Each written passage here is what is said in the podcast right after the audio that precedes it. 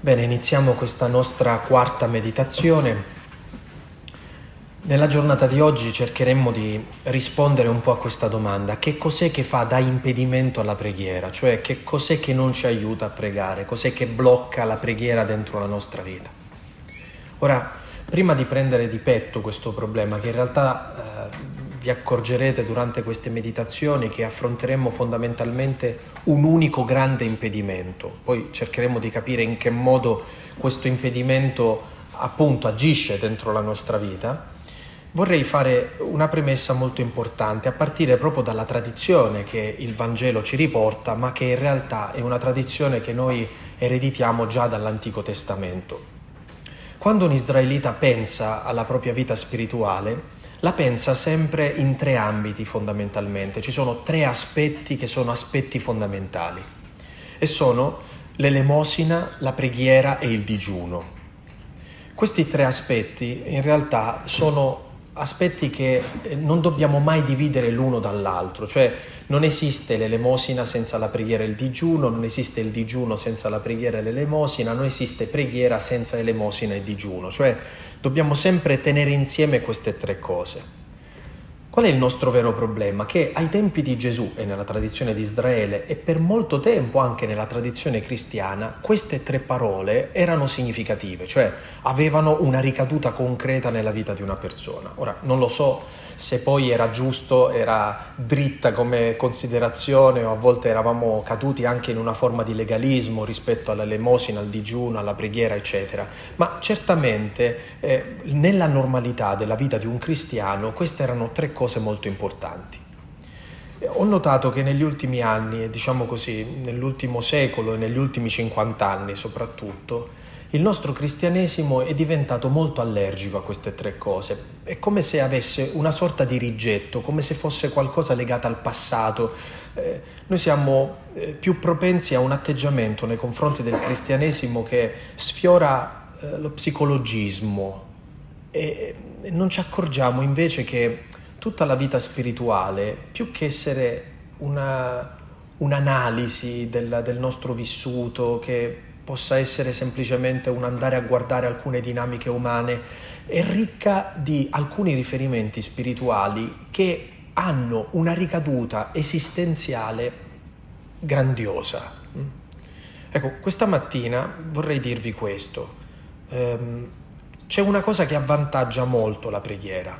Cioè, prima di arrivare al suo impedimento vorrei dirvi che cosa che può aiutare molto la preghiera ed è l'elemosina ed il digiuno. Ora, se io vi dicessi che cos'è l'elemosina e che cos'è il digiuno, noi potremmo rispondere brevemente a questa domanda dicendo che l'elemosina è dare qualcosa ai poveri ai bisognosi, il digiuno è astenersi dal mangiare o, o altro.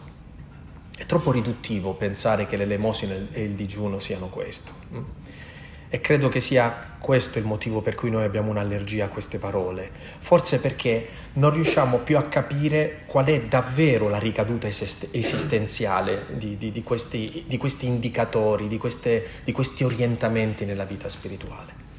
Che cosa ci dice la grande tradizione spirituale che poggia su questi tre pilastri, l'elemosina, la preghiera e il digiuno?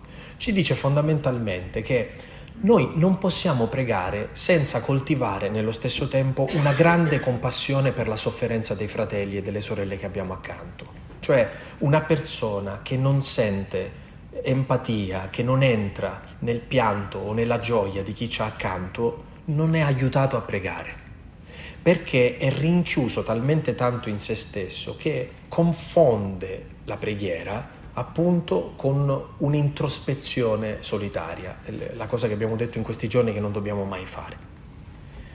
C'è un'espressione molto bella di Giovanni che dice, come puoi dire di amare Dio che non vedi se non ami tuo fratello che vedi? E quindi uno potrebbe dire, che cos'è che mi aiuta a pregare?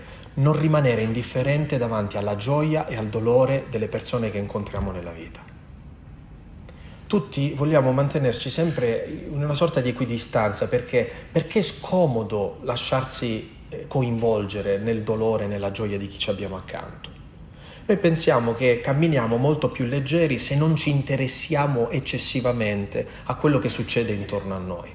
Ma non so se vi siete accorti, in realtà Tante persone le scegliamo nella vita, molte altre persone in realtà noi non le scegliamo nella vita, ci capitano e queste persone hanno gioie e dolori, eh? Eh, speranze, sogni, ma anche delusioni, cadute. Eh, non rimanere indifferenti davanti alle storie concrete delle persone che ci abbiamo accanto, questa è una preparazione prossima alla preghiera. L'elemosina è non rimanere indifferenti davanti alla vita reale delle persone che ci abbiamo accanto, soprattutto quando la vita reale delle persone che abbiamo accanto è fatta di un bisogno, bisogno di essere ascoltati, bisogno di essere accolti, bisogno di mangiare, di bere, ma anche di affetto, di comprensione, di compagnia. Eh, una persona che non coltiva questa empatia nei confronti del fratello e della sorella non può avere nessuna pretesa di poter imparare davvero a pregare. E quindi è bello pensare che ciò che dà consistenza alla nostra preghiera è combattere con tutte le nostre forze l'indifferenza. Eh, capite che invece noi pensiamo esattamente il contrario. Per avere il cuore leggero cerchiamo di interessarci il meno possibile della vita reale delle persone che abbiamo accanto. Non possiamo rimanere indifferenti a tutto questo. Ecco perché sono rimasto sempre molto colpito dal fatto che nella Chiesa le persone più informate del bene e del male del mondo solitamente sono i monasteri di clausura. Cioè, dici, ma loro sono chiuse là dentro, stanno facendo una vita contemplativa, ma cioè, le pensiamo a riparo, no? Ma non sono per niente a riparo, sono le più informate di tutti. E, e uno potrebbe dire, forse perché hanno molto tempo. No, è esattamente il contrario, non avrebbe consistenza la vita contemplativa se non ci fosse una passione per la vita reale. Allora posso essere anche chiuso in un monastero, ma ciò che succede in Ucraina, come ciò che succede eh, in Africa, ciò che succede dall'altra parte del mondo, è una cosa che mi interessa moltissimo e la mia preghiera non avrebbe nessuna consistenza se le gioie, le speranze, le fatiche, le sofferenze del mondo non fossero anche le gioie, le speranze, le fatiche le sofferenze mie, cioè della Chiesa. Ho appena citato la Gaudium et Spes. Ecco, l'elemosina non è tanto il gesto di prendere qualcosa e di darlo, ma di non rimanere indifferenti davanti alla vita reale delle persone, soprattutto quando noi dobbiamo essere molto sinceri, non abbiamo sempre tutti i mezzi per risolvere il male che incontriamo nella vita, la sofferenza delle persone che incontriamo nella vita, ma il Signore non ci ha mai chiesto di essere la soluzione ai problemi. Ma sentite come lo traduce Paolo, portate i pesi gli uni degli altri. Amatevi di amore fraterno, sopportatevi a vicenda. Eh, lo so che in italiano la parola sopportarsi non è bellissima, ma portatevi sulle spalle gli uni gli altri, questo significa sopportatevi a vicenda. Allora, non ci viene chiesto se con la nostra elemosina dobbiamo risolvere tutto il male e il dolore che incontriamo nel mondo o se dobbiamo eh, benedire ed evidenziare tutta la gioia e la luce che incontriamo nel mondo, ma semplicemente di non rimanere indifferenti davanti a tutto questo. C'è una scena nella Via Crucis che a me colpisce molto colpisce soprattutto perché Gesù ha una parola durissima durante quel, quel, passaggio, perché incontra le donne di Gerusalemme che piangono su di lui. Eh. Dice non piangete su di me, ma sui, su voi e sui vostri figli. No? Però c'è qualcosa di assolutamente straordinario in questa scena, cioè questa gente non rimane indifferente davanti alla sofferenza reale di Gesù che sta passando. E vi posso assicurare che se vi è capitato qualche volta di andare in Terra Santa e di partecipare alla pia pratica della Via Crucis, che tradizionalmente parte eh, dalla flagellazione, attraversa Gerusalemme Vecchia fino ad arrivare appunto al, al, al Santo Sepolcro, c'è una cosa che vi colpirà moltissimo, cioè molto spesso la, la, Via Crucis accade in mezzo all'indifferenza generale di quello che sta succedendo in mezzo alla strada negozi, pellegrini, co- come se eh, ci fosse un corpo estraneo, invisibile, che sta attraversando la vita reale delle persone e sono pochi quelli che si accorgono di quello che sta succedendo. Molto probabilmente Gesù ha fatto esattamente questo tipo di esperienza. Di certo forse non ha fatto proprio quel tragitto ci interessa poco capire se la strada era proprio quella o se dobbiamo spostarci di qualche metro. È interessante che Gesù porta la sua croce attraversando un'indifferenza collettiva. Ma non tutti erano indifferenti, qualcuno guardava e rimaneva trafitto da quello che stava accadendo. Ecco, questo atteggiamento di differenza è ciò che si contrappone all'indifferenza, cioè lasciarci trafiggere da ciò che incontriamo, avere un cuore che sa uh, ridere con chi ride e piangere con chi piange. Questa, questa compassione profonda è l'educazione più grande dell'elemosina. Pensare invece che l'elemosina sia semplicemente do 10 euro a qualcuno e ho risolto il problema, questa non è l'elemosina. Allora, eh, vedete quanto, quanto è, è intramontabile un consiglio spirituale del genere? Cioè, come possiamo dire, no, l'elemosina è una cosa del passato, noi adesso siamo persone moderne, pensiamo ad altre cose che possono esserci utili. Come possiamo emanciparci dalla compassione? Come possiamo emanciparci dal combattere l'indifferenza? Non è forse questo il grande male dell'individualismo contemporaneo? Cioè dire L'importante è che risolvo il mio problema, quello degli altri a me non interessa. Devo star bene io, devo trovare io un benessere, devo trovare io un equilibrio, devo trovare io la soluzione. Invece un cristiano autentico che vive autenticamente una vita spirituale è una persona di carne e sangue, con un cuore che palpita e che sente anche la vita concreta delle persone che ci avvicinano. Sarebbe interessante, non lo possiamo fare oggi, se ognuno di noi potesse riflettere eh, sulle opere di misericordia, che voi sapete che sono materiali e spirituali.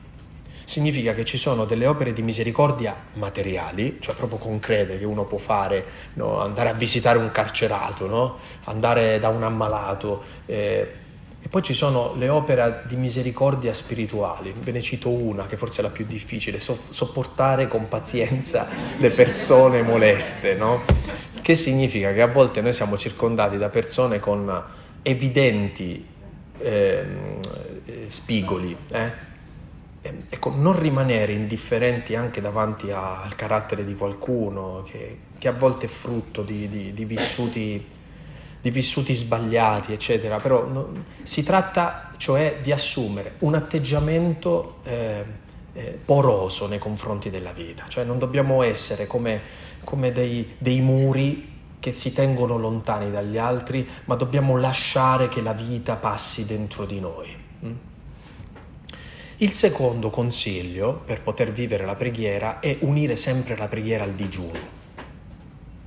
Ora, il problema del digiuno è sempre un, pro- un problema serio perché eh, troppo spesso noi pensiamo al digiuno e lo uniamo alla prova costume, no? eh, eh, uniamo l'utile al dilettevole, diciamo beh un po' di digiuno ci fa bene in tutti i sensi, no?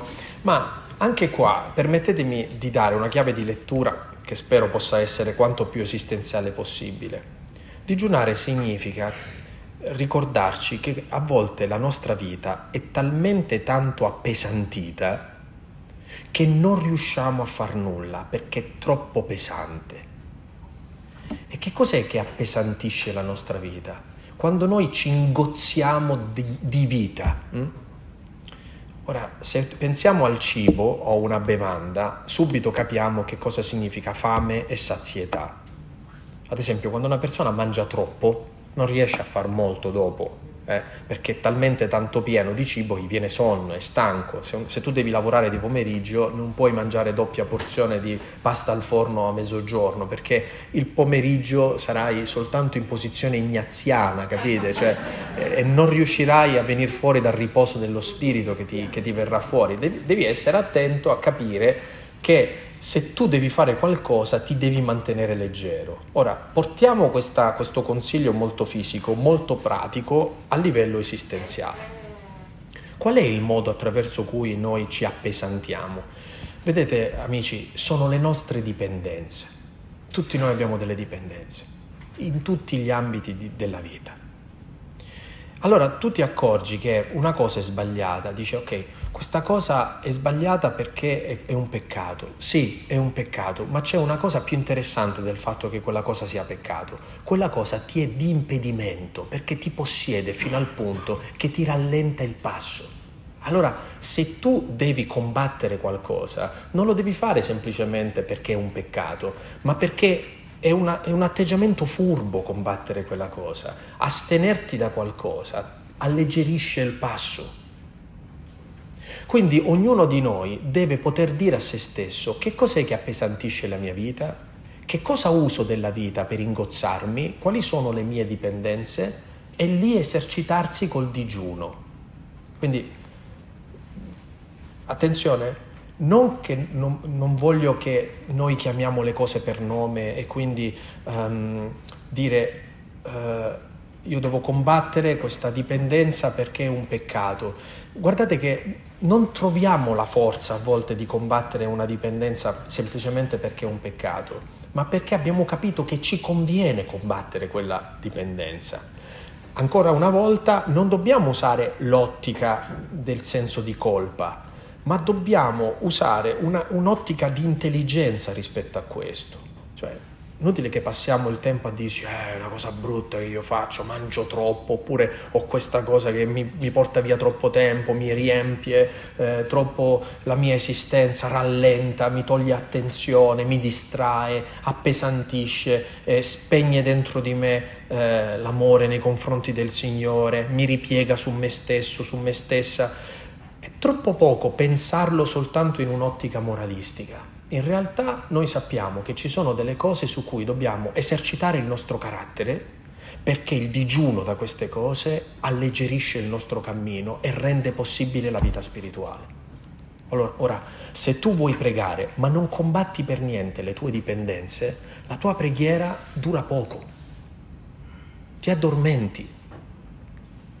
E non è semplicemente fisicamente l'addormentarsi, significa nel dormire è nascosta una faccenda seria e non essere presenti a quello che tu stai facendo. E non sei presente perché il tuo cuore è altrove.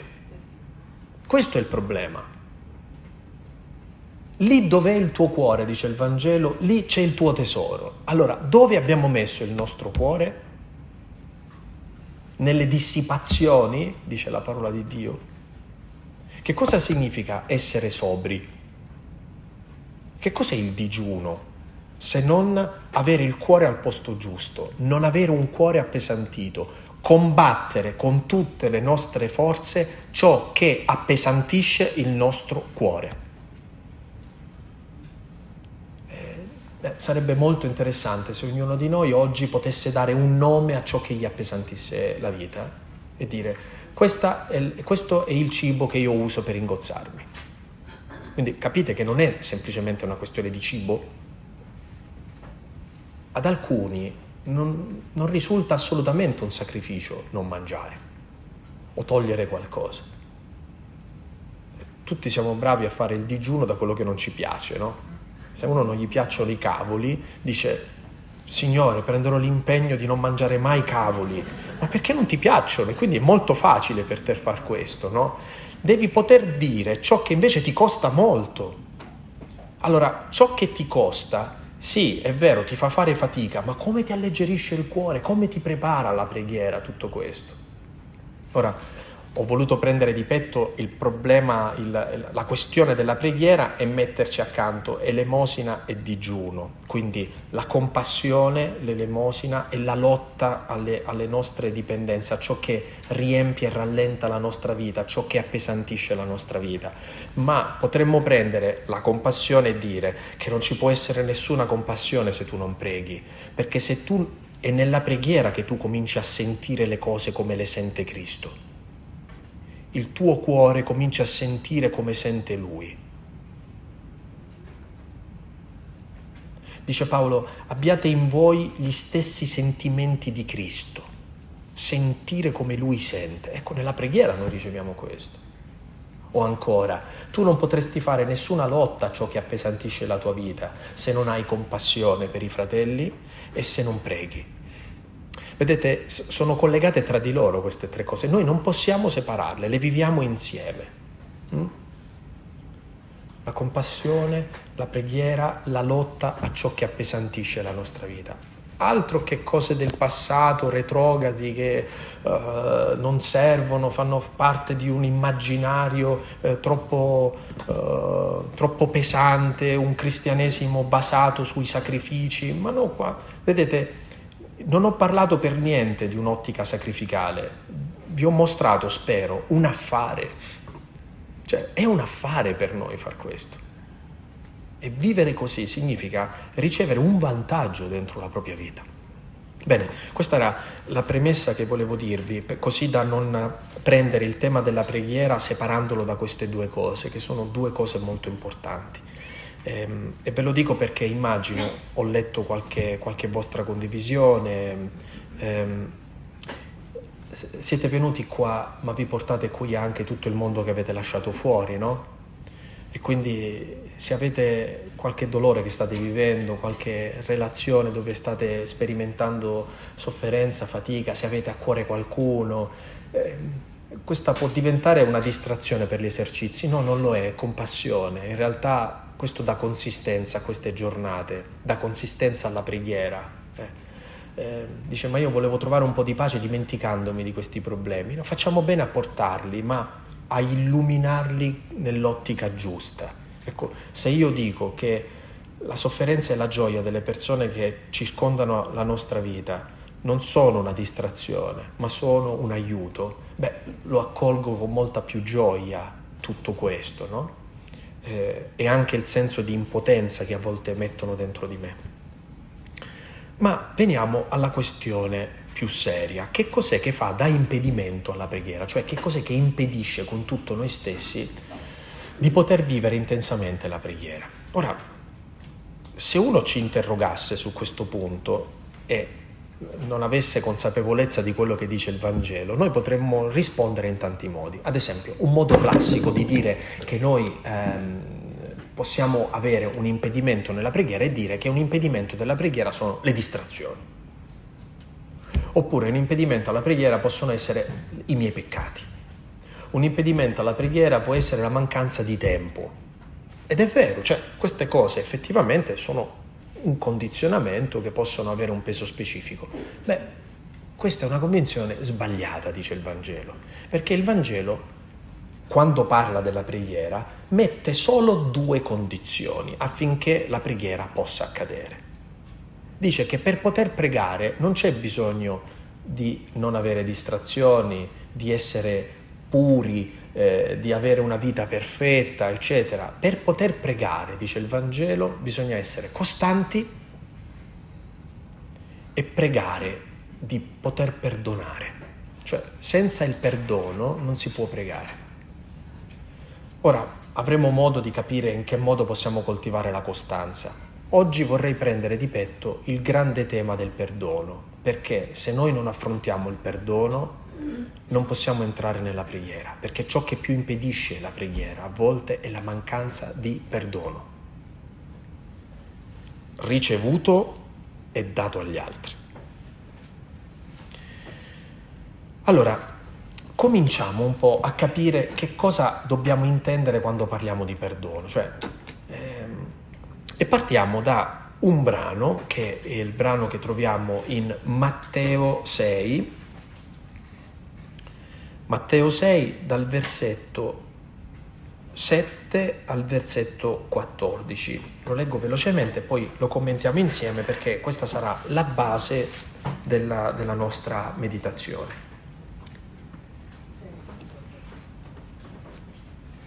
Matteo 6, versetti 7, 14. Pregando, sentite cosa dice Gesù nel Vangelo di Matteo, non sprecate parole come fanno i pagani. Essi credono di venire ascoltati a forza di parole. Ma dovremmo fermarci un attimo e dire che essi vengono, si credono di venire ascoltati a forza di parole, di ragionamenti, di sforzi, di performance. L'atteggiamento pagano è pensare che la preghiera è consegnata a noi, cioè siamo noi gli autori della preghiera e quindi dice ma se io parlassi come quello sicuramente pregherei benissimo, se io facessi le riflessioni che fa Tizio Caio Semprono pregherei molto bene, se io potessi pregare in quel modo, eh, vi è mai capitato di entrare in una chiesa, vedere una persona raccolta e dire quanto vorrei essere raccolto anche io in, in quel modo, la, la, la trovate inginocchiata no? in quel modo. E dice vorrei anche io eh, pregare così poi vi mettete in ginocchio, dopo due minuti vi fa male eh, l'anca, eh, dice ma quello come fa a stare in quella posizione, no? Perché tu, tutti noi siamo convinti che è una questione di performance. Eh? Eh, non è una questione di performance, toccheremo il tema preghiera e corpo, eh? ehm, ma non è una questione di performance, questo è un atteggiamento pagano. Essi credono di venire ascoltati a forza di prestazioni. Non siate dunque come loro, perché il Padre vostro sa di quali cose avete bisogno, prima ancora che gliele chiediate. Quindi anche lì, vedete il male che cosa insinua dentro di noi. Se tu non preghi bene, la preghiera non ha efficacia, la magia non riesce, no? Non ho chiesto bene, c'è qualcosa che ho sbagliato nella preghiera, ecco perché non ho, non ho, avuto il risultato che ci avevo in testa. Quindi significa che noi che pensiamo che tutto dipenda dalla nostra performance, ci dimentichiamo che siamo di fronte a uno che ci ama. Solitamente, a me capita molto spesso con le persone a cui voglio molto bene e di cui mi sento molto voluto bene, che non abbiamo bisogno di parlare molto che basta anche un messaggio e già ho capito dove sta andando a parare, perché c'è la sintonia dell'amore, c'è, c'è una sorta di intesa che nasce dall'amore.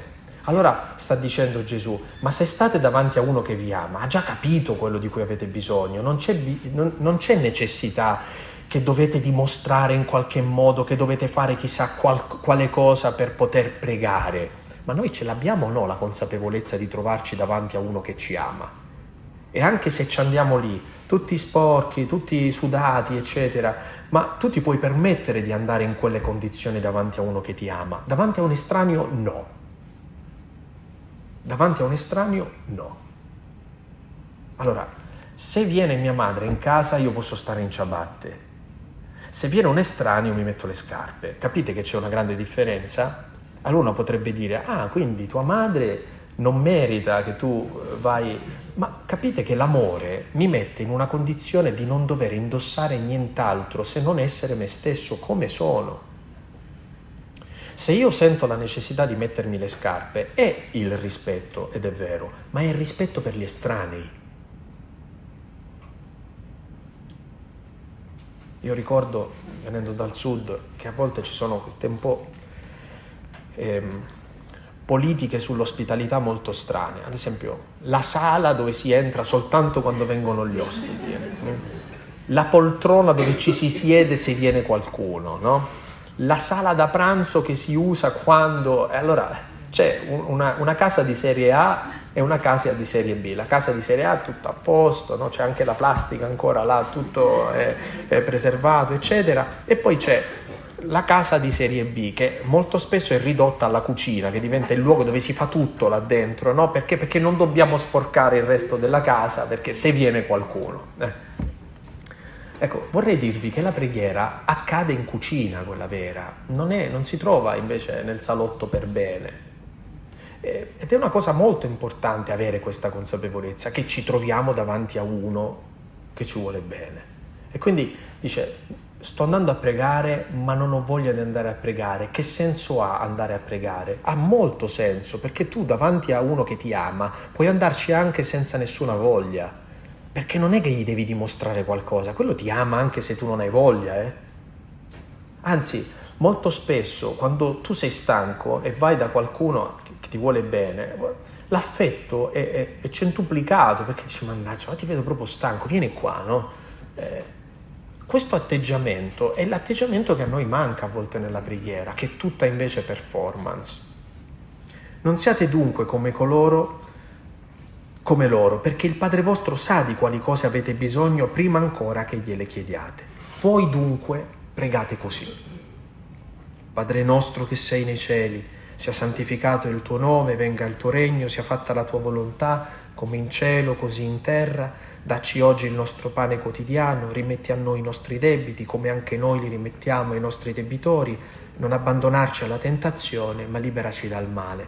Ecco, ho letto questo, questo, questo brano così come, come si recita eh, eh, una preghiera e quindi ci siamo dimenticati che cosa in tutto ciò? Che il catechismo, ad esempio, se sfogliate il catechismo della Chiesa Cattolica, troverete che una parte del catechismo della Chiesa Cattolica è sul Padre Nostro. Quasi a voler dire che se tu vuoi capire qualcosa della dottrina cristiana, devi capire il Padre Nostro. E quindi noi avremo continuamente, continuamente davanti a noi la preghiera del Padre Nostro, non soltanto come l'esperienza di una preghiera vera, ma come il compendio di tutto quello che crediamo. E quindi già soltanto se noi cominciassimo a dire, voi dunque pregate così, Padre nostro, Padre, cioè mi rivolgo a Dio, lo chiamo papà.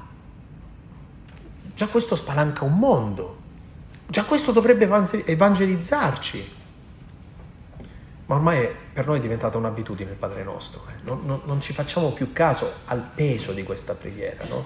Al peso specifico di questa preghiera. Ma questa mattina non voglio fermarmi a spiegare il Padre nostro, vorrei andare subito ai versetti successivi, perché quando Matteo fa dire a Gesù questo, e non abbandonarci alla tentazione ma liberaci dal male, subito aggiunge, se voi infatti perdonerete agli altri le loro colpe, il Padre vostro che è nei cieli perdonerà anche a voi. Ma se voi non perdonerete agli altri, neppure il Padre vostro perdonerà le vostre colpe. Quindi significa che c'è una condizione che mette Gesù nella preghiera, che è perdonare. O ancora, Matteo 5, 23, 24. Se dunque tu ti presenti tu presenti la tua offerta all'altare e lì ti ricordi che tuo fratello ha qualche cosa contro di te, lascia lì il tuo dono davanti all'altare, va prima a riconciliarti con tuo fratello e poi torna a offrire il tuo dono. È una condizione che Gesù mette. Ora, che cosa vorrei dirvi? Che se tu pensi che il perdono sia sistemare delle questioni esterne, ben venga, se tu riesci a risolvere davvero una questione esterna con qualcuno, è bello nella vita poter risolvere delle questioni. Però succede a volte nella vita che certe questioni esterne non si riescono a risolvere. Allora, che cosa significa perdonare? Il perdono riguarda soprattutto, vedete amici, la ricaduta interiore del male che viviamo, cioè la risonanza che ha dentro di noi quel male. Ad esempio, io posso so- aver sofferto qualcosa per colpa di qualcuno, il dolore che mi ha procurato quella persona, la rabbia che ha suscitato dentro di me, è d'impedimento a un'autentica preghiera. Quindi mettete il caso che la persona fuori di voi vi ha chiesto scusa. Non è detto che però voi l'avete perdonata, nel senso che vi siete liberati della rabbia che avete accumulato dentro.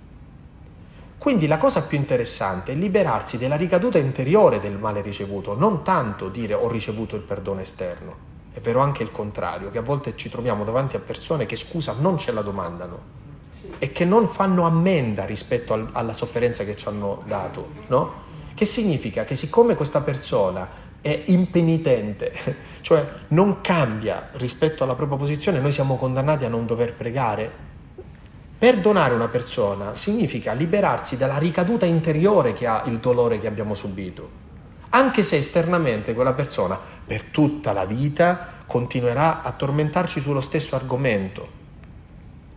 Sto leggendo in questi giorni la biografia di una, di una donna che conoscevo solo per sentito dire, una, una mistica italiana più o meno nostra contemporanea, morta nel 1980, beatificata da non molto, Maria Bolognesi e mi colpisce nella storia di questa donna la presenza di un prete, che tra l'altro era anche il suo parroco, che l'ha tormentata per tutta la vita.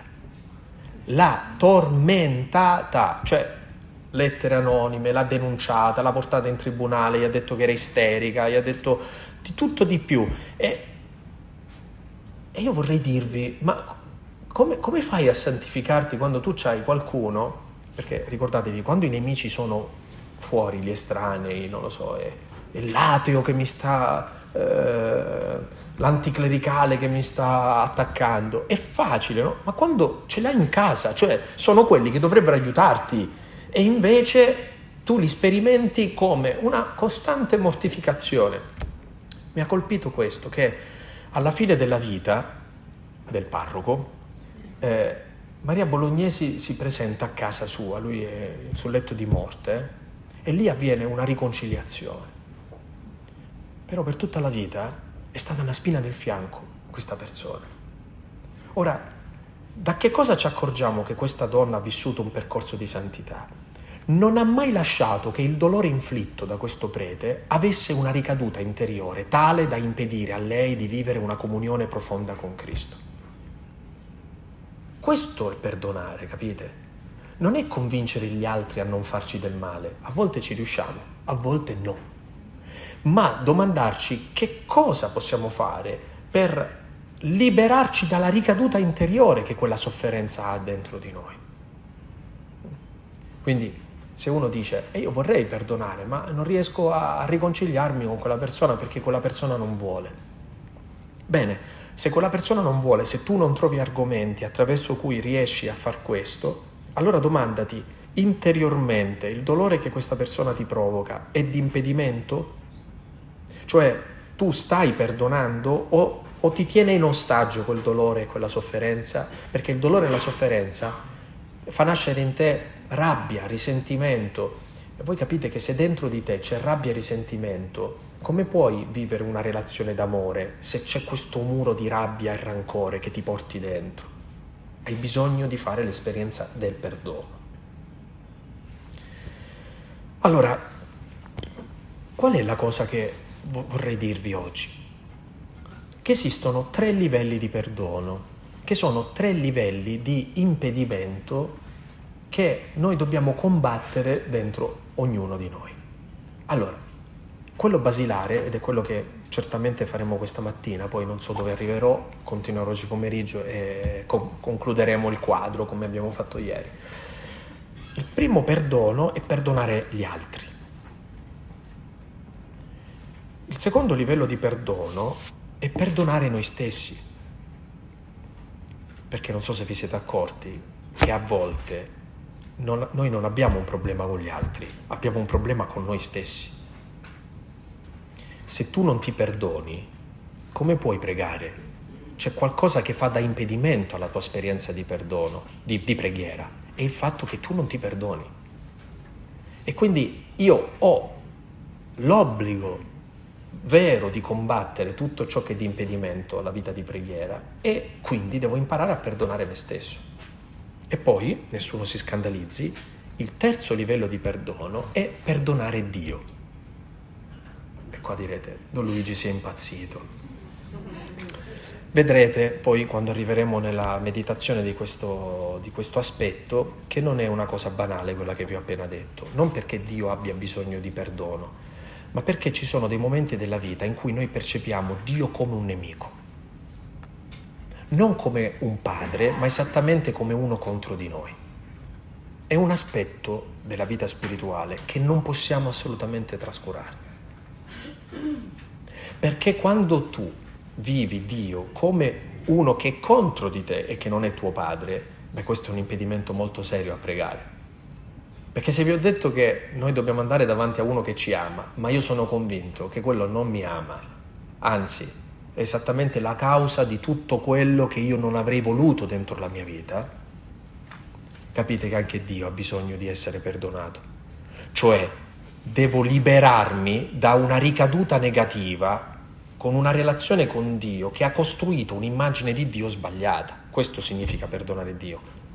Quindi nessuno vada a dire alla congregazione della dottrina della fede, Don Luigi ha detto che dobbiamo assolvere Dio, eh? ma è l'immagine di Dio distorta che si è costruita dentro di noi e che fa sì che noi per molto tempo della nostra vita percepiamo non un Dio padre, ma un Dio despota, padrone, nemico, indifferente, inesistente, che proprio quando abbiamo bisogno non c'è. Insomma, ci sono tante cose che poi vedremo quando toccheremo un po' questo argomento. Cominciamo dalla, dal primo livello, che è quello basic, cioè quando parliamo di perdono subito ci viene in mente che dobbiamo perdonare qualcuno o avere un problema relazionale con qualcuno. Anche qui apro e chiudo velocemente una parentesi. Vi siete accorti che il male e il bene non arrivano mai in astratto, arrivano sempre attraverso qualcuno. Cioè, se tu stai fermo in un posto, il male e il bene non ti arriva dal nulla. Quando, quando uno dice perché stai male, molto spesso racconti storie che coinvolgono gli altri o perché stai bene, racconti storie che coinvolgono gli altri, cioè la componente relazionale è davvero la componente più decisiva della nostra vita. Ora, il primo livello relazionale, cioè la prima vera grande scoperta che noi facciamo nella vita, un bambino non percepisce prima se stesso, ma prima la madre. Attenzione, non percepisce prima Dio, ma prima la madre. Cioè il mio prossimo, proprio più vicino, quello che io vedo, la madre, il padre, le persone che ho accanto. Solo in un secondo momento, a un certo punto, io scopro che non esistono solo gli altri, ad esempio, ma che esisto io. Le crisi adolescenziali nascono dal fatto che a un certo punto un bambino si accorge di esistere e accorgendosi di esistere prova un desiderio profondo di affermare la sua esistenza. E per affermare la sua esistenza fa passare un brutto quarto d'ora agli altri. Un quarto d'ora secondo l'ottica biblica. Mille anni sono come il giorno di ieri che è passato, come un turno di veglia nella notte, dice la parola. Bene, che cosa significa tutto questo? Significa che certe volte noi dimentichiamo questa componente importante, cioè prima incontriamo gli altri, poi a un certo punto della nostra vita incontriamo noi stessi e alla fine, solo alla fine, ci accorgiamo che non esistono solo gli altri e noi, st- noi stessi, ma esiste qualcosa di più profondo, di fondamentale, meglio ancora, di fondativo, che si trova sotto sotto sotto ogni cosa. È interessante perché normalmente quando noi parliamo di Dio diciamo che è l'Altissimo, ma in realtà l'esperienza dell'Altissimo noi la facciamo al fondo di noi stessi, cioè quando una persona entra in se stessa, scopre se stessa, ma poi si scopre abitata anche da una realtà molto più profonda del proprio sé, che è appunto Dio. Ecco, questo è il motivo per cui ho usato questa successione, il perdono all'altro, il perdono a me, il perdono a Dio, perché sono le tre consapevolezze che accompagnano un po' la nostra vita. Allora, prima, eh, diciamo così, primo quadro, ed è il perdono nei confronti degli altri. Riguardo a questo perdono vorrei fare una, una, differenziazione. Esistono due livelli di perdono nei confronti dell'altro. Perché parlo di due livelli diversi? Perché fondamentalmente nella nostra vita costruiamo due livelli diversi di relazione. Il primo livello è il livello normale, cioè le relazioni sono le persone che incontriamo e che in qualche maniera entrano dentro la nostra vita.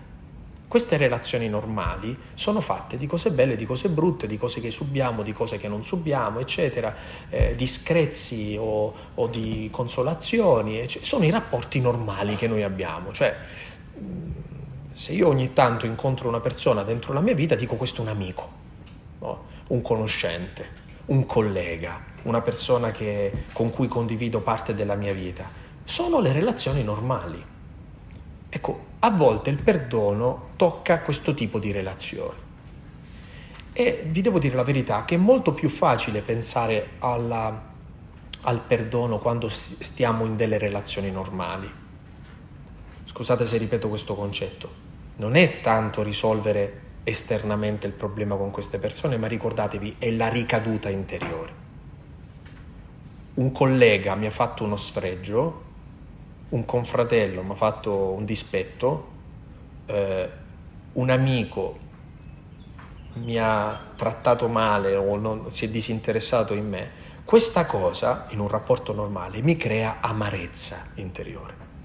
questa amarezza è di impedimento, cioè mi, mi tiene in ostaggio. E quindi io devo fare in modo, vedremo in che modo noi possiamo affrontare questa amarezza, devo fare in modo che questa amarezza non mi condizioni. Posso dirvi che questo è relativamente semplice, ma c'è un secondo livello di relazioni, che io chiamo le relazioni significative. Ora, quando la sofferenza non ti viene da una relazione normale, ma ti viene da una relazione significativa, un padre, una madre, un marito, un figlio, un amico intimo, cioè sono quelle relazioni che chiamiamo significative perché solitamente in quelle relazioni avvertiamo che la vita ha un senso. E lì è un problema il perdono, eh?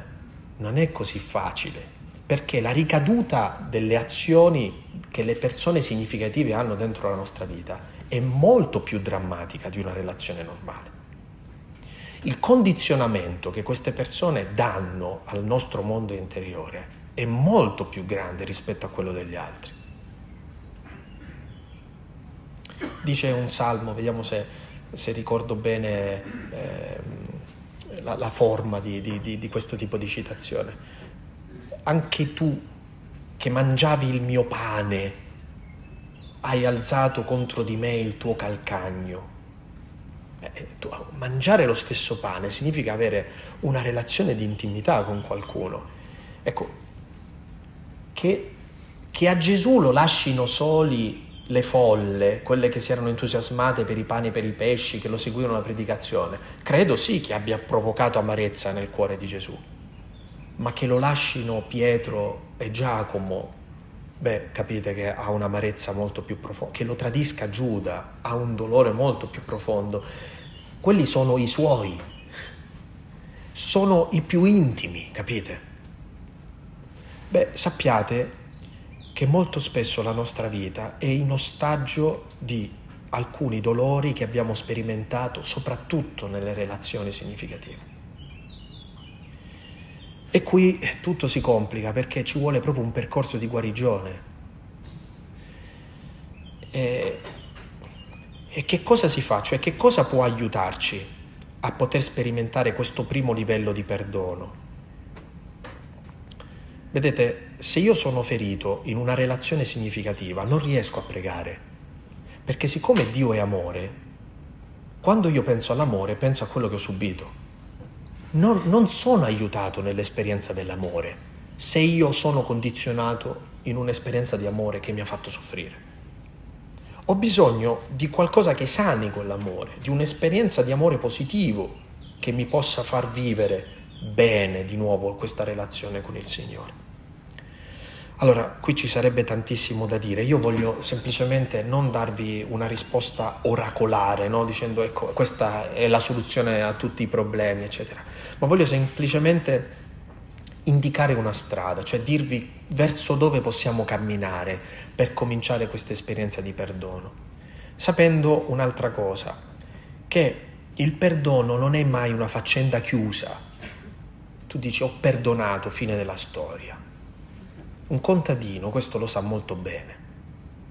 Se si mette a pulire il campo di pietre e erba, sa benissimo che si ripresenteranno dopo, dopo la prima pioggia, ti ritrovi di nuovo a dover combattere con l'erba, a combattere di nuovo con le pietre che riemergono. Cioè è una questione di ogni giorno il perdono, non è una faccenda che chiudi e basta, dici ok, non c'è più niente, tutto a posto, no? È quello che mi piace sempre citare della storia di, del piccolo principe di Antoine de Saint-Exupéry quando, quando parla del, di questo lavoro di igiene interiore, di quello che va a raccogliere i semi di baobab, dice bisogna toglierli perché altrimenti questi semi diventano baobab e soffocano il pianeta, no? È troppo piccolo questo pianeta per ospitare semi di baobab, sono questi alberi giganteschi. Allora ogni mattina devo andare a raccogliere questi semi che possono diventare un albero. Quindi è un lavoro dentro noi stessi, mai chiuso. La preghiera va di pari passo a questo lavoro di perdono. Sempre. Tu preghi per perdonare e perdoni per pregare.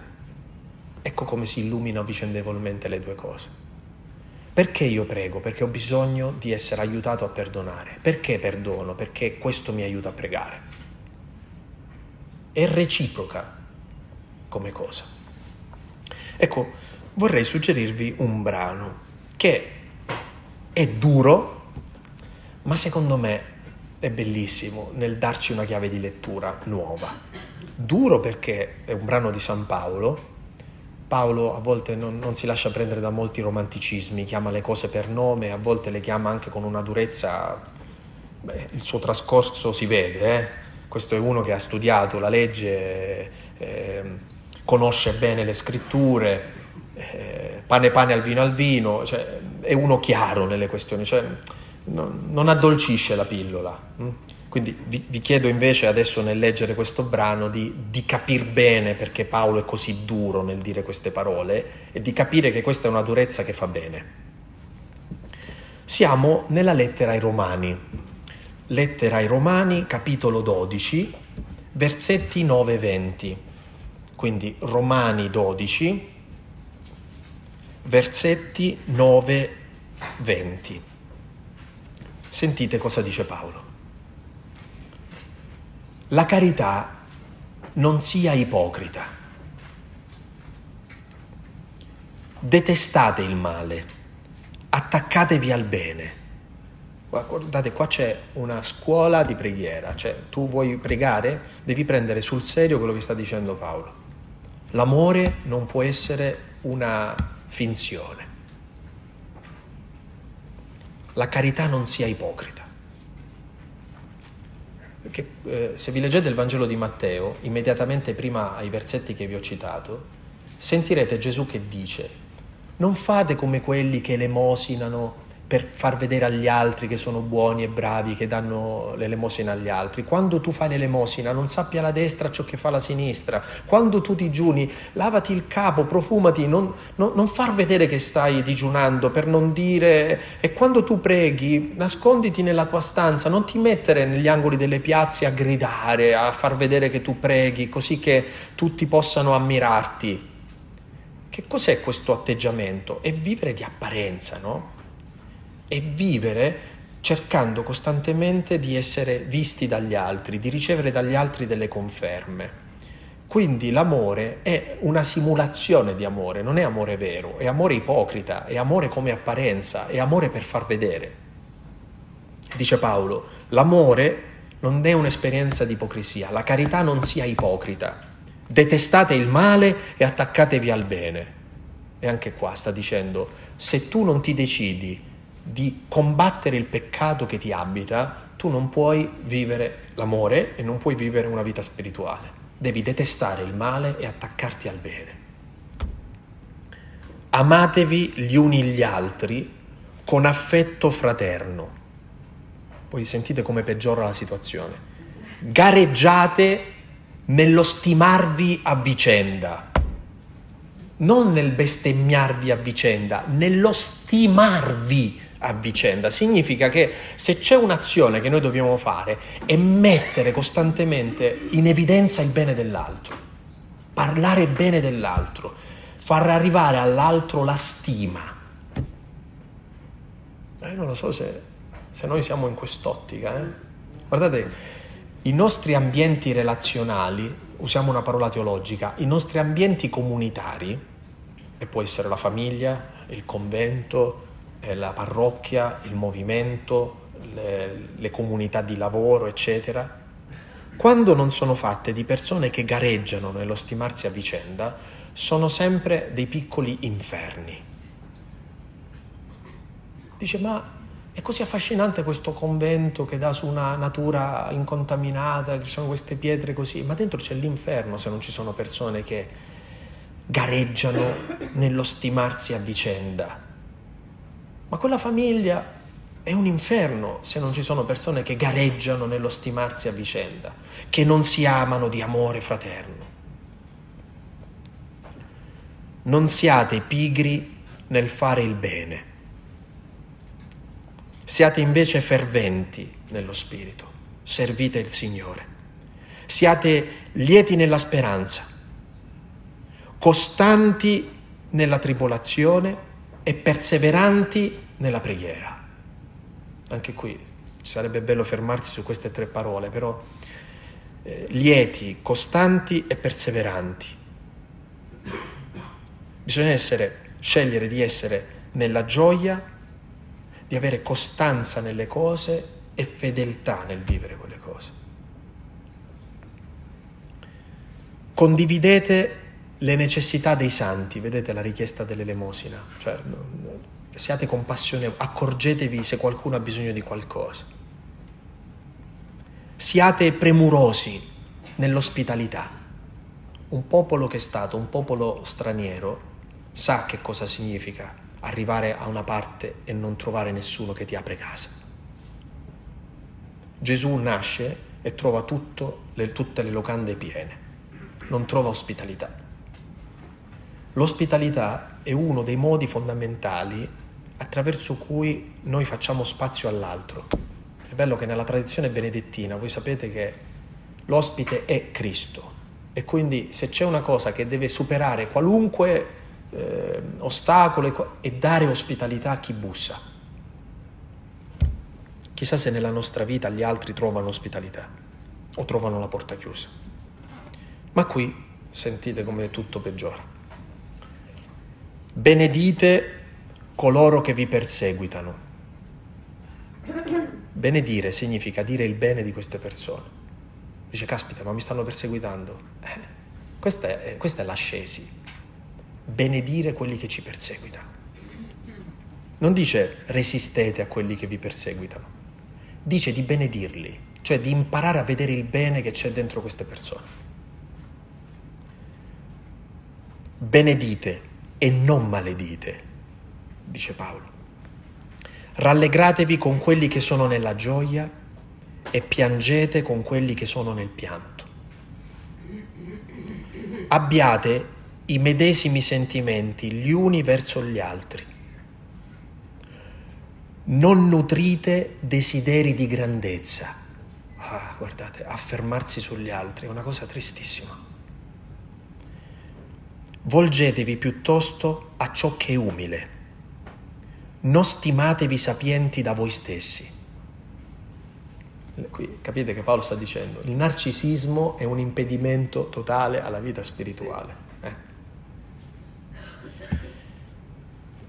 Quando andrete a pregare su questo brano vi prego di rallentare su ogni parola eh? e di verificare la vostra vita su quello che Paolo dice. Non rendete a nessuno male per male hai ricevuto un torto, non ripagarlo con un torto. Vuoi perdonare? Comincia a liberarti dalla logica di azione e reazione. Non ripagare mai il male con il male. Invece a volte i nostri ragionamenti sono, eh, mo, mo ti faccio vedere io cosa si prova a vivere questa cosa. Vogliamo noi educare gli altri, no? E vogliamo educarli facendogli vivere il male che abbiamo vissuto. Questa è la logica dei bulli. Solitamente i bulli eh, sono vittime che poi diventano bulli, persone che hanno sperimentato una frustrazione e vogliono farla provare agli altri. Cercate di compiere il bene davanti a tutti gli uomini e se possibile, per quanto dipende da voi, vivete in pace con tutti. Paolo sta dicendo per quanto dipende da voi, perché a volte non dipende da noi. Per quanto dipende da voi, vivete in pace con tutti. Non andatevi a cercare scontri. E poi vedete qua, qua diventa la, la, che come si fa a combattere il male che ci abita, la ricaduta della sofferenza dentro la nostra vita. Non fatevi giustizia da voi stessi. Carissimi, lasciate fare all'ira divina. cioè, allora uno dice, hai subito il male? Sì. Vuoi ammazzare quella persona? Sì, non farlo, lascia che ci pensi il Signore. Questo sta dicendo Paolo. Ma ha ragione. Sapete perché ha ragione? Perché il Signore è l'unico che sa fare giustizia senza farlo alla maniera del male. Cioè sa fare giustizia traendo bene. È l'unico che sa vivere una vendetta di matrice cristiana. È una roba di cui noi non siamo capaci. Lui sì, allora dice, hai subito il male? Sì, non rispondere al male, ma di al Signore pensaci tu, pensaci tu, metto la mia causa nelle tue mani. Guardate che c'è un atto di fiducia grandissimo nel dire non mi voglio fare giustizia da solo. Ma tu stai dicendo a quella persona, guarda, sarebbe stato meglio vedertela con me, mo te la vedi col Signore. Eh? E, e, vedete Paolo che sta per dire ancora di più questo, eh? sentite. Sta scritto infatti, spetta a me fare giustizia, io darò a ciascuno il suo, dice il Signore. Al contrario, se il tuo nemico ha fame, tu dagli da mangiare. Dice, io ho avuto dei genitori che mi hanno fatto soffrire, quindi adesso mi verrebbe di non avere cura di loro. No, tu cerca di avere cura di queste persone. È una lotta interiore, ma perché te lo puoi permettere? Perché a te provvede il Signore, perché tu hai un padre, hai qualcuno che ti difende, che è dalla tua parte, che è schierato con te e che ti sta dicendo tu sei diverso, tu sei diversa puoi agire diversamente. Se il tuo nemico ha fame, dagli da mangiare, se ha sete, dagli da bere. E sentite come ci vuole convincere Paolo. Facendo questo, infatti, accumulerai carboni ardenti sopra il suo capo. Cioè dice, tu volevi no, che io mi vendicassi? No, non lo faccio. Invece io ti rispondo con il bene. E questo peggiora la tua situazione. Perché quando ti troverai davanti al Signore te la vedrai con Lui. Ora, eh, vorrei darvi una chiave di lettura non pagana di questo brano, perché altrimenti veramente uno dice non vado da una maga per fargli la fattura, ma la vedo col Signore. Non so se ho mai raccontato, ma questa cosa non, non facciamola circolare. C'era un amico sacerdote ormai diciamo ecco che non stava più tanto bene con la testa, è, è stato un santo sacerdote, ma nella vecchiaia eh, andai lì a consigliarmi, ma non avevo ancora capito che ormai non stava tanto più bene con la testa. Allora mi ascolta e mi fa, io ho una soluzione, guarda, sai cosa faccio io? Scrivo il nome di questa persona su un foglietto, poi vado nel tabernacolo, lo metto sotto la pisside, due o tre giorni e muore, vedrai. Mamma! non stava bene. Allora, eh, eh, era interessante perché una dice, stai tranquillo, non ti agitare, tu, cioè, c'è il Signore, va là e ti risolve tutto il problema, ti libera dai tuoi nemici. Eh? Ecco, vorrei darvi una chiave non così, ecco, della, dell'ira divina. Allora, pensate a un bambino piccolo. Se un bambino piccolo riceve un torto, cosa fa? Va dalla madre, va dal padre e glielo dice alla madre e al padre e questa cosa gli dà un sacco di soddisfazione perché dice, eh, mo te la vedi con loro. Ora, a meno che non sei figlio di qualche boss, eccetera, normalmente un padre e una madre hanno la maniera di dare al bambino soddisfazione, ma allo stesso tempo di moderare la questione, no? È come se Paolo volesse dirci che dobbiamo tornare ad avere questa semplicità di cuore, di rivolgerci a Dio come dei bambini piccoli e dire veditela tu e di sentirci liberati dal peso di quel torto che abbiamo subito, perché ormai abbiamo passato tutto l'incartamento al, al, giudice giusto, a quello che ci difende, al nostro avvocato difensore, alla persona che è alla nostra parte, a quello che è più forte di tutti. Ci siamo rivolti a lui. Basta, io sono libero dal peso perché ho consegnato tutto nelle mani del Signore. E quindi io sono libero da quel peso. Da che cosa si vede? Dal fatto che non reagisco a quel male non mi comporto come il male invece vorrebbe che io mi comportassi. Quella sofferenza subita non mi incattivisce. Per questo San Paolo conclude dicendo non lasciarti vincere dal male, ma vinci il male con il bene. Allora, come si fa a perdonare il prossimo? Si fa liberandoci da questo condizionamento interiore che le persone danno dentro di noi ogni giorno lavorando in questo modo, sapendo che dalla nostra parte c'è il Signore, è a Lui che dobbiamo rimettere in mano tutte le questioni della nostra vita. Dobbiamo avere la convinzione che essendo nostro Padre ha cura di noi e ha cura anche del male che noi subiamo. E in questo modo, se io mi devo esercitare a perdonare, significa mi devo esercitare a non reagire come mi suggerisce il male, ma a vincere il male con il bene Allora se questa persona avrà bisogno, io soccorrerò questa persona nel bisogno, se ha fame gli darò da mangiare, se ha sete gli darò da bere, sarò diverso da questa persona. La differenza cristiana è esattamente nel cercare di vivere questo tipo di carità, questo tipo di amore.